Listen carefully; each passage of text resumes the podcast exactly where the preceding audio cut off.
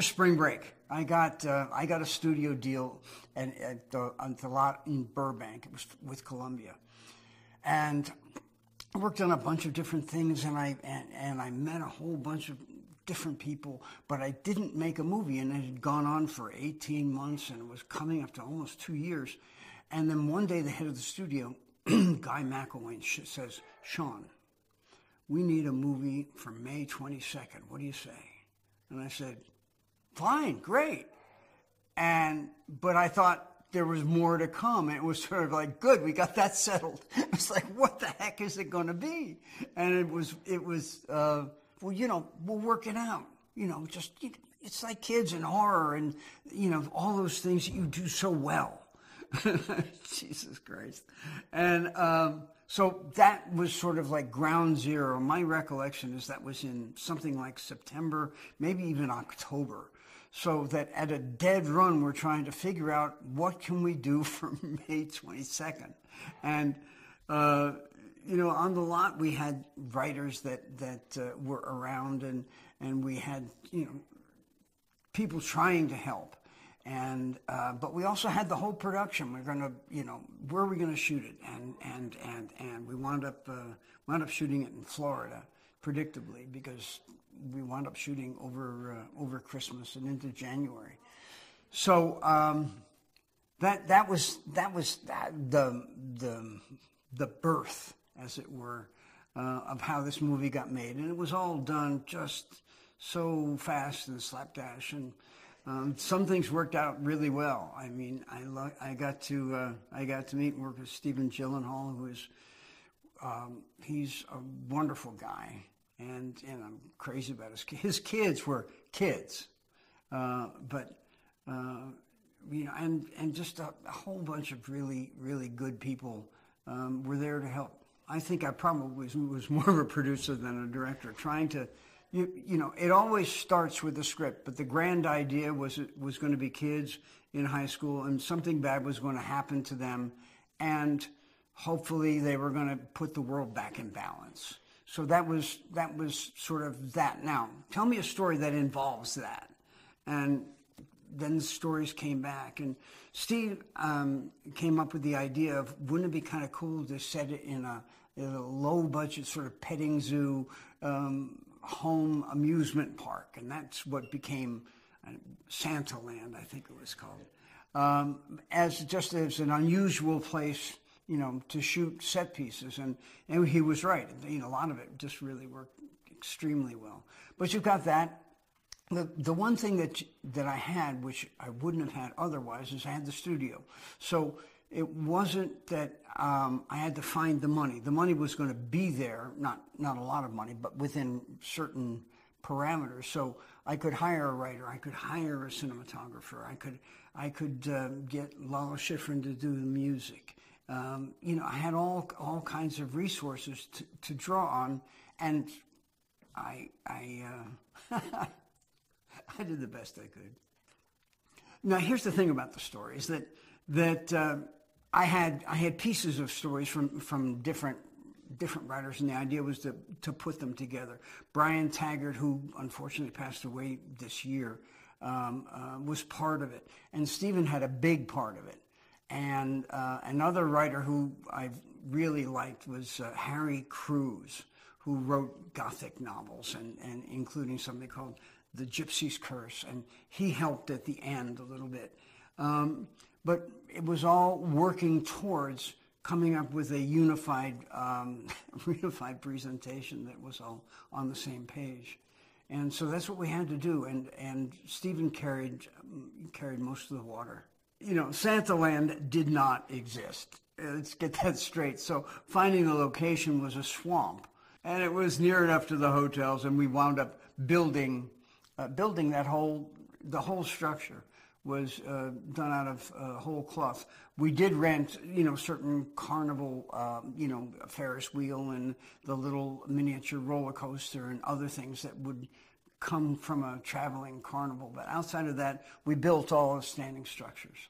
We needed a brother and a sister, and um, and and some and, and support for the family, and that. So I had um, I had casting people in New York who I worked with on a, on Friday the Thirteenth and Spring Break, and, and, then I had Penny Dupont out here who was wonderful, and um, they they fed me access to a whole bunch of young um, young performers, and that led me to um, Lori Loughlin, who I learned to love, and I thought she was wonderful, and also to Eric Stoltz, who I had worked with.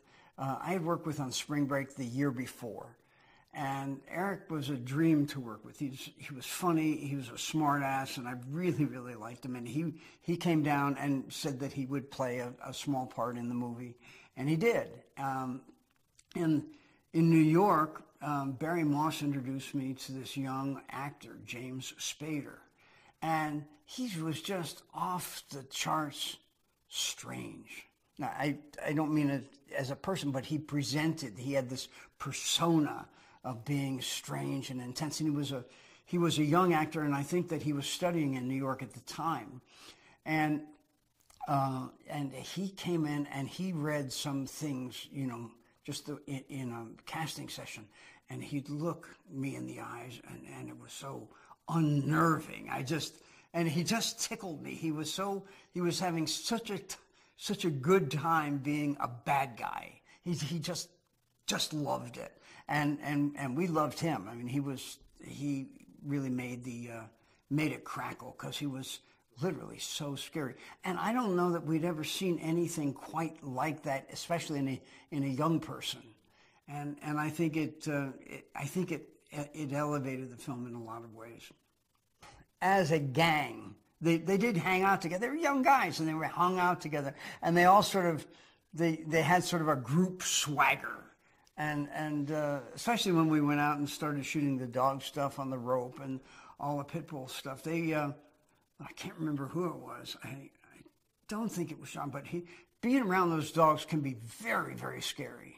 And they're nice dogs on the face of it, but if they ever hold on to your arm or hand and don't want to let go, I don't know what you're going to do about it. But so it was that that part was is kind of kind of strange in my memory. It was a long time ago, but I do remember going out there as a gang and being exposed to how pit bulls were trained and how they really are trained to, to hang on to a rope and real hold on to it for a very, very long time. You have to be careful around animals um, if you like them.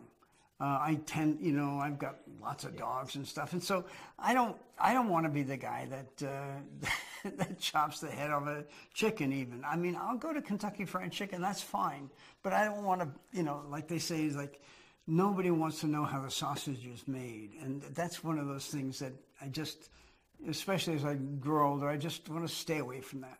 I remember meeting Shannon Presbury for the first time, and one of the things I really liked about him was his physical presence because he was a, a, good athlete and he was cut. And there are scenes where he works out and does all kinds of stuff and, and martial arts. And and um, that that all came from my awareness of all that came from uh, earlier experience I had. And one of the things that I do now and have ever done um, ever since was see if somebody can throw a frisbee or catch a ball it sounds like nothing.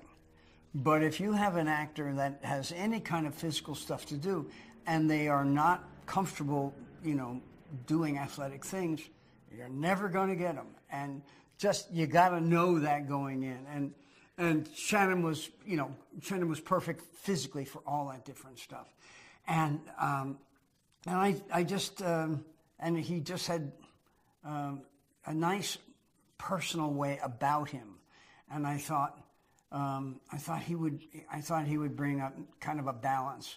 Um, I think that he was as, he's a nice person, and maybe that was a mistake because I think that that you never felt that there was this smoldering anger underneath that that was going to explode into James Spader's face you know, and, and his niceness may have, may have been a liability. I think it was an asset for him as a person. Um, and I, and I, and I liked it when I cast it, but then subsequently I wondered about that smoldering intensity, the unspoken anger, all that stuff. Everything was, was shot in Florida um, up, up to the very end. And we wound up um, shooting a separate ending on the lot at um, at, at, Burbank um, when the film was completely finished. We just weren't satisfied with the way the ending worked, and and we found a better ending.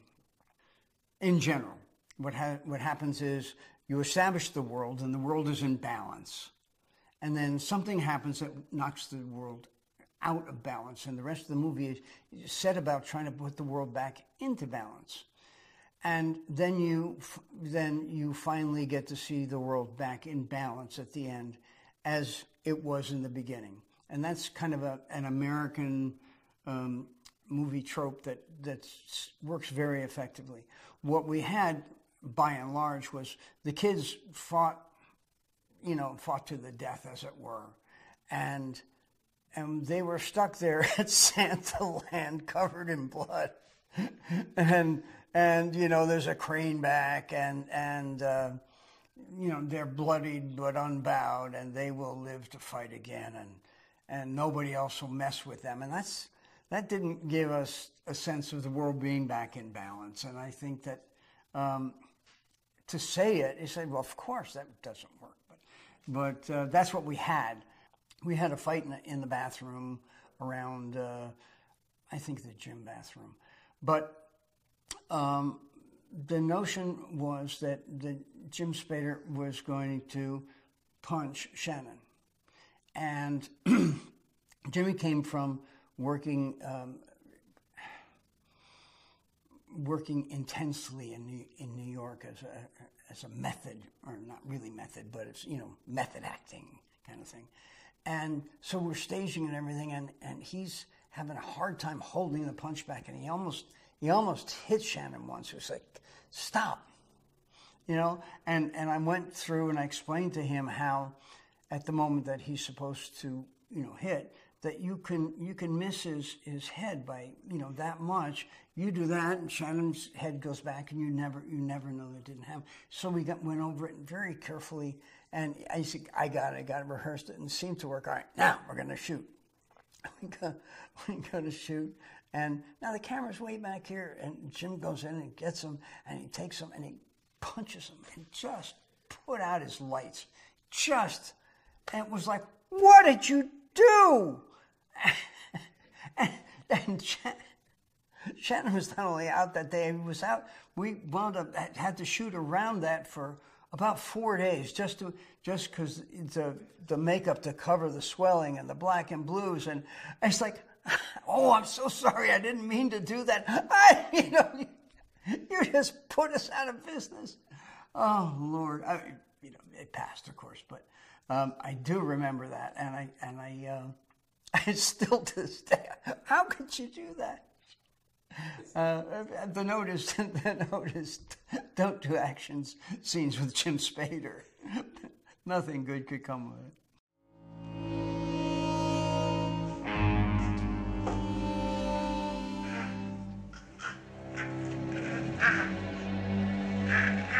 Lalo Schifrin um, was was somebody that we wanted to use for this, and um, he's one of the greatest composers of all time. And so, you know, Lalo comes in and he's very gracious and he talks and he took notes and, then, you know, he he was, you know, uh, worked on his in, in, his own sort of uh, world, but I mean, very very communicative. And then he went away and he, he did all of his all his charts and things. And then that was when in those days we still um, recorded live to picture.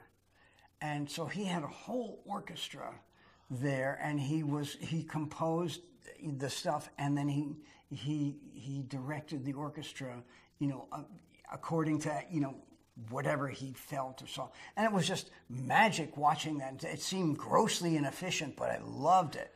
It was, and you know, oh, that's how the big guys do it. Ah.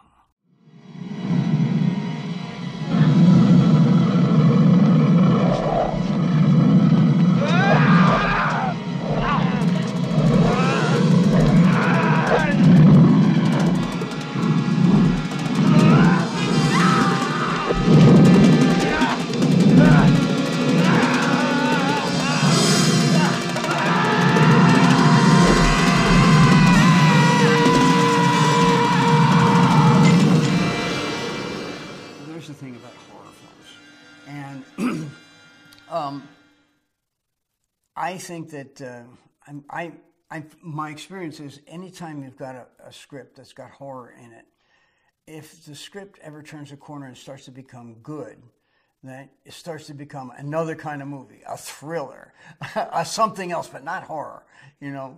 Uh, and so that that um, there's an obligation to go further than come up with great special effects. There's an obligation to try to figure out character arcs and story things and so on and so forth. Um, if it's going to be a bunch of teenagers in a gymnasium um, doing Carrie Nine, you're not you're not expecting a lot. But um, I I uh, I found when the, I found when the movie was done, uh, the ambition probably was to be have it more as a, a, thriller than a horror film. But there's not a there's a very uh, thin line there.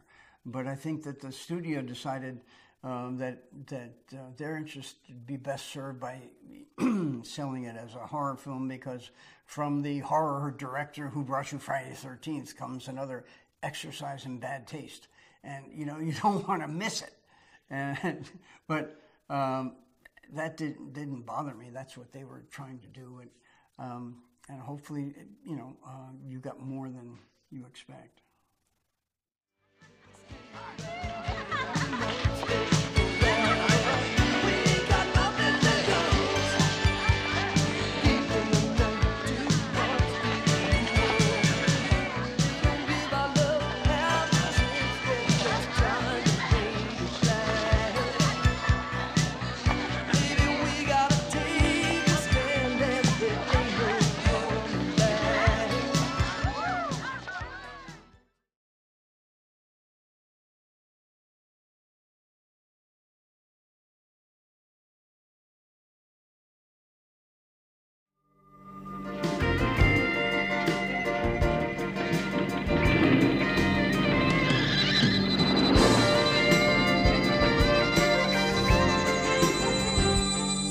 was 1984, I guess, uh, when it was sort of germinating.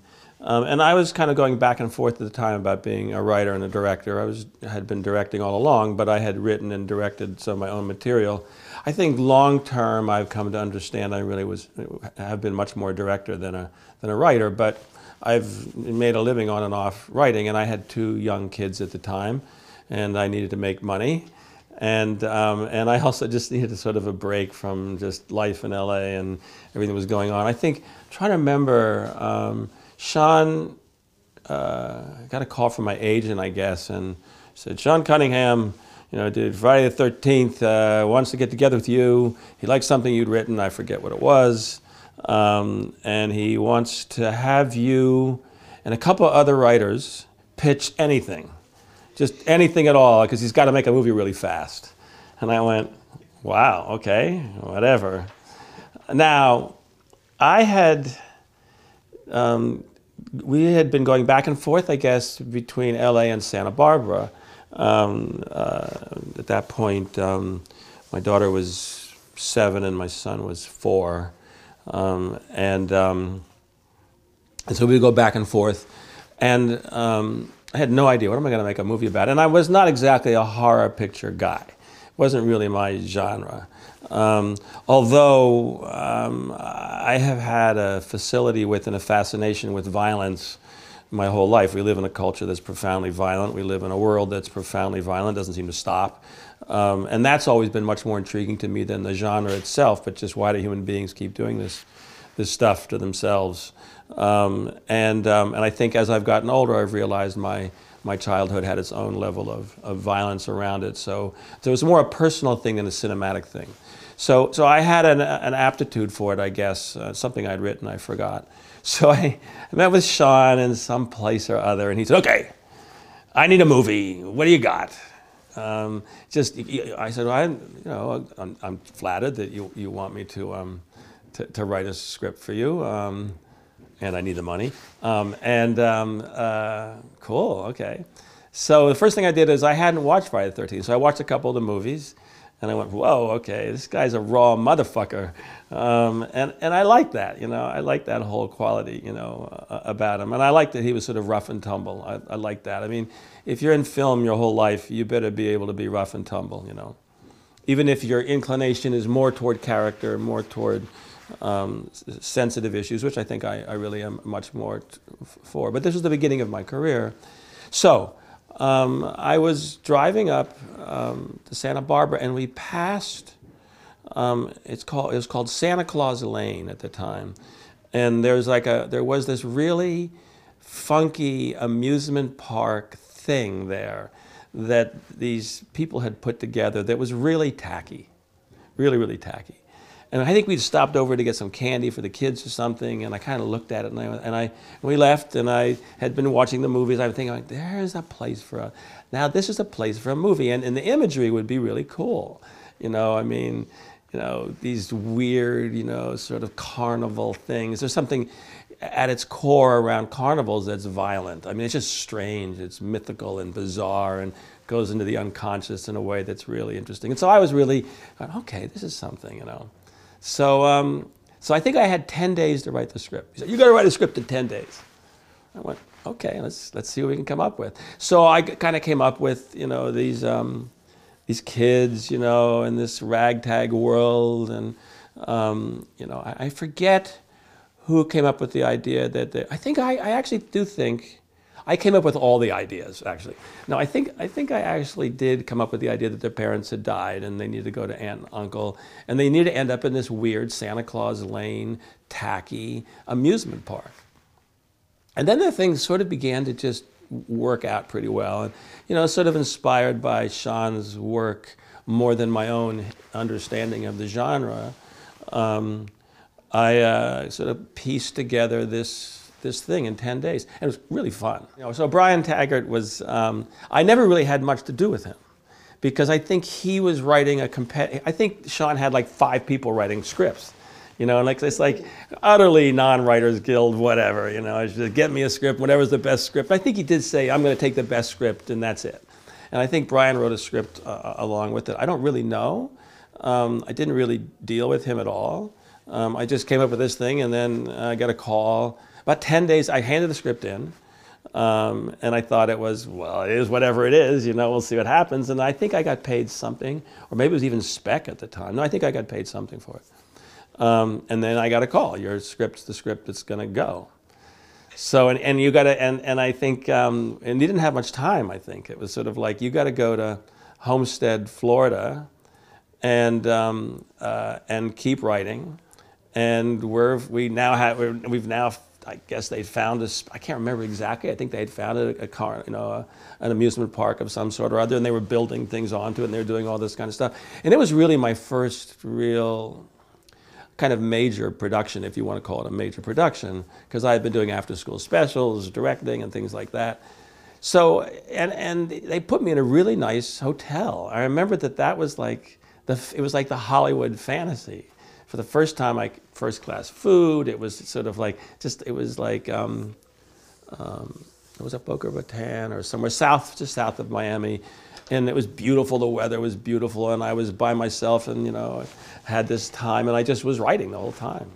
And I think somewhere in there, so you know, it's like, is Sean Cunningham a little like Donald Trump, in that he'll just throw people against each other and see what happens. And I think Brian was brought in at one point, and um, you know, he I, I, didn't like what he was doing. I guess he didn't like what I was doing. I guess that's Sean was like, whatever, you know, somehow that's going to come out of it all. So then I was sent home, um, and Brian took over for a little while, but he didn't really change much. It was weird. It was just the whole thing was kind of weird. But welcome to Hollywood it is what it is, and it's a dog eat dog world. And Brian was like, okay, you know, but I will say right here on camera that the basic idea came from me. This basically came from me and from Santa Claus. And, you know, like uh, anything comes from, you know, re- reality.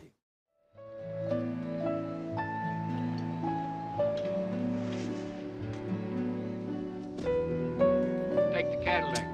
Rewrite to the location a little bit. Cool, I can do that. I was doing that. And then I think, you know, and I don't know all the ins and outs of Sean Cunningham's mind. God help us. Um, God help us, Sean, from trying to figure out your mind um, in all of this. Nonetheless, I tried the best I could. And, um, uh, and so so so it would be kind of like just re- rewriting a little bit, you know. Um, and Sean had a little bit of restructuring um, to do, which I played around with, and I think. From the start, I understood we want to end up blowing up the whole carnival, or whatever you know, whatever we can do to just just decimate the whole thing. Um, and and Sean was into that altogether. And I think Brian was good with action. I think he had some good sense of action, um, and. Um, and he went on to do more um, that kind of genre than I did. I think was, his heart was more in that genre than I, and mine was more into character and all that kind of stuff. But I also have, have enjoyed, as a director, doing a lot of action stuff and violence and things like that too. So then I was sent home, and Brian was there, and I was sort of like disappointed. And then toward the very end, he brought me back again. And so I was there for the last part of the, the shooting and was rewriting a little bit here and a little bit there. And, um, and so I was there sort of on and off through the whole wild journey that films are. You know, it's interesting about the three act structure and what does that mean? And, you know, people always are trying to uh, somehow um, make the creative process controllable. Now, I do think there's something about the three act structure that's valid and real, um, but it wasn't something that I threw out. It was just how do you make this thing, you know, with these characters go through what they have to go through and somehow come out the other end sort of winning, but the evil still lurks in the background. We, at that point, lived in a house. Um, I had come from New York and had moved to LA and had found this basically an abandoned house um, at, at Vermont and Wilshire and right near um, what was then, uh, what was it? Anyway, there was a, it, was, it had one time been a very fancy neighborhood. And I bought this abandoned house and fixed it up. And around it, there were these other houses as well. I didn't understand at the time that the houses had all been bought by various um, dark characters in, in, in, the LA history. And they had put um, homeless people, not homeless people, but um, mentally ill people into these various houses.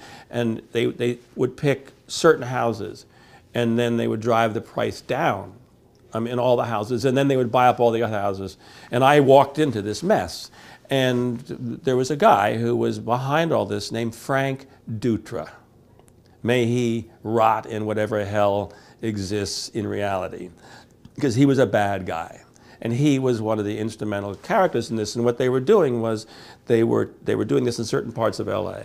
They were paying off politicians, and, and, and they ended up pretty much, well, any, any, any case, they made, a, they made a mistake in letting us buy the house because my ex-wife and I are political and are tough characters, and we fought them.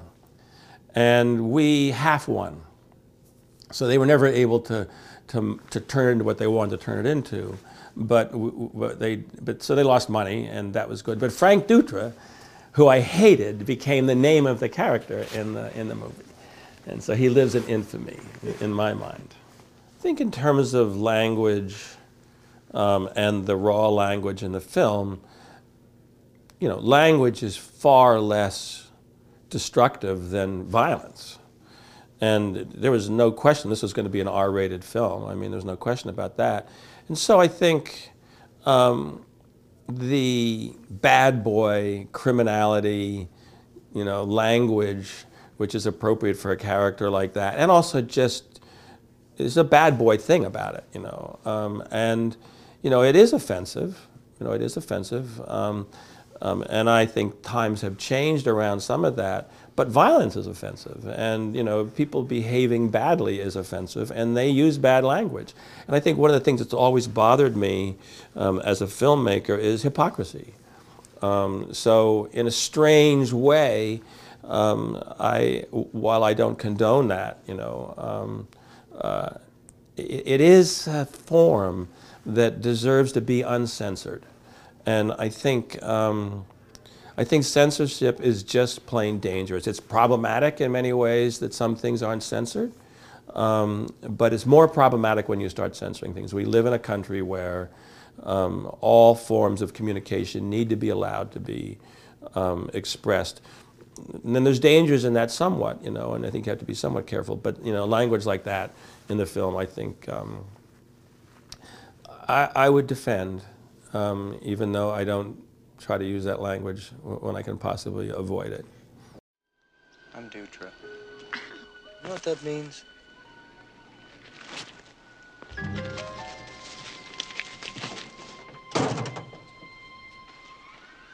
You know, I come in here and act decent, and you don't. You turn me down. Well, I don't fucking believe that. You're crazy. Crazy. You want crazy? Well, I'll show you crazy. I do think um, that there is a lot of indication that violence toward women in film, violence in general, does have a problematic effect, a numbing effect on people. So you, you know, on the other hand, I also think there's a release in it that's somewhat necessary. So it's the, the jury's somewhat out on that. Although you know, you want to be want to be aware and have the dialogue about it. That's the most important thing. And again, not to censor that. Let there be dialogue. It's kind of an amazing cast. I mean, um, James Spader, you know, he worked with my, my, my daughter, so, um, in Secretary, so, and he's a gentleman, you know, so um, it was just a gentleman to her through what was a complicated film, too. Um, and, um, you know, Eric Stoltz, astonishing actor, and a great, um, great Scrabble player, by the way. Um, uh, brilliant Scrabble player um, uh, awesome, terrifying Scrabble player, um, and, a, and, a, wonderful actor. You know, so it's like you know, and I think um, I I was I like the cast. You know, I mean, I I am more character driven. I mean, that's where I kind of go, and I felt that you know there were they were um, believable and vulnerable characters. You know, and I thought she was too. You know, and sorry she's made the choices she's made. I sort of understand it as a parent, to be honest. Um, on the other hand, you know, there are consequences, and you have to deal with what we have to deal with. And, but she was a young, wonderful, talented um, actress, and he was great, and you know, James Spader was awesome. You know, it's like, you know, so yeah, it holds up. It's all about acting in the end. I mean, you can do all the violence, you can do all the writing, you can do all those things, but um, um, although Truffaut says there's only three things that matter in a movie: the script, the script, and the script. So I'll take that I'll take that to the to whatever small bank I can take it to that that um, that might bring a little more remuneration. I doubt, but yeah. I was like kind of delighted and pleased. You know, it's like I've been in this business my whole life. It's um, it's it's tough, it's complicated, but it's also miraculous that you get to do this. You know, for your whole life and. Um, and then have the things live on, and you know, and the technology now has allowed these these movies that you thought would have evaporated by now, you know, disintegrated as, as 35 millimeter, now are back, you know, in, in full bloom, you know, uh, the music, the, the acting, the directing, and the script.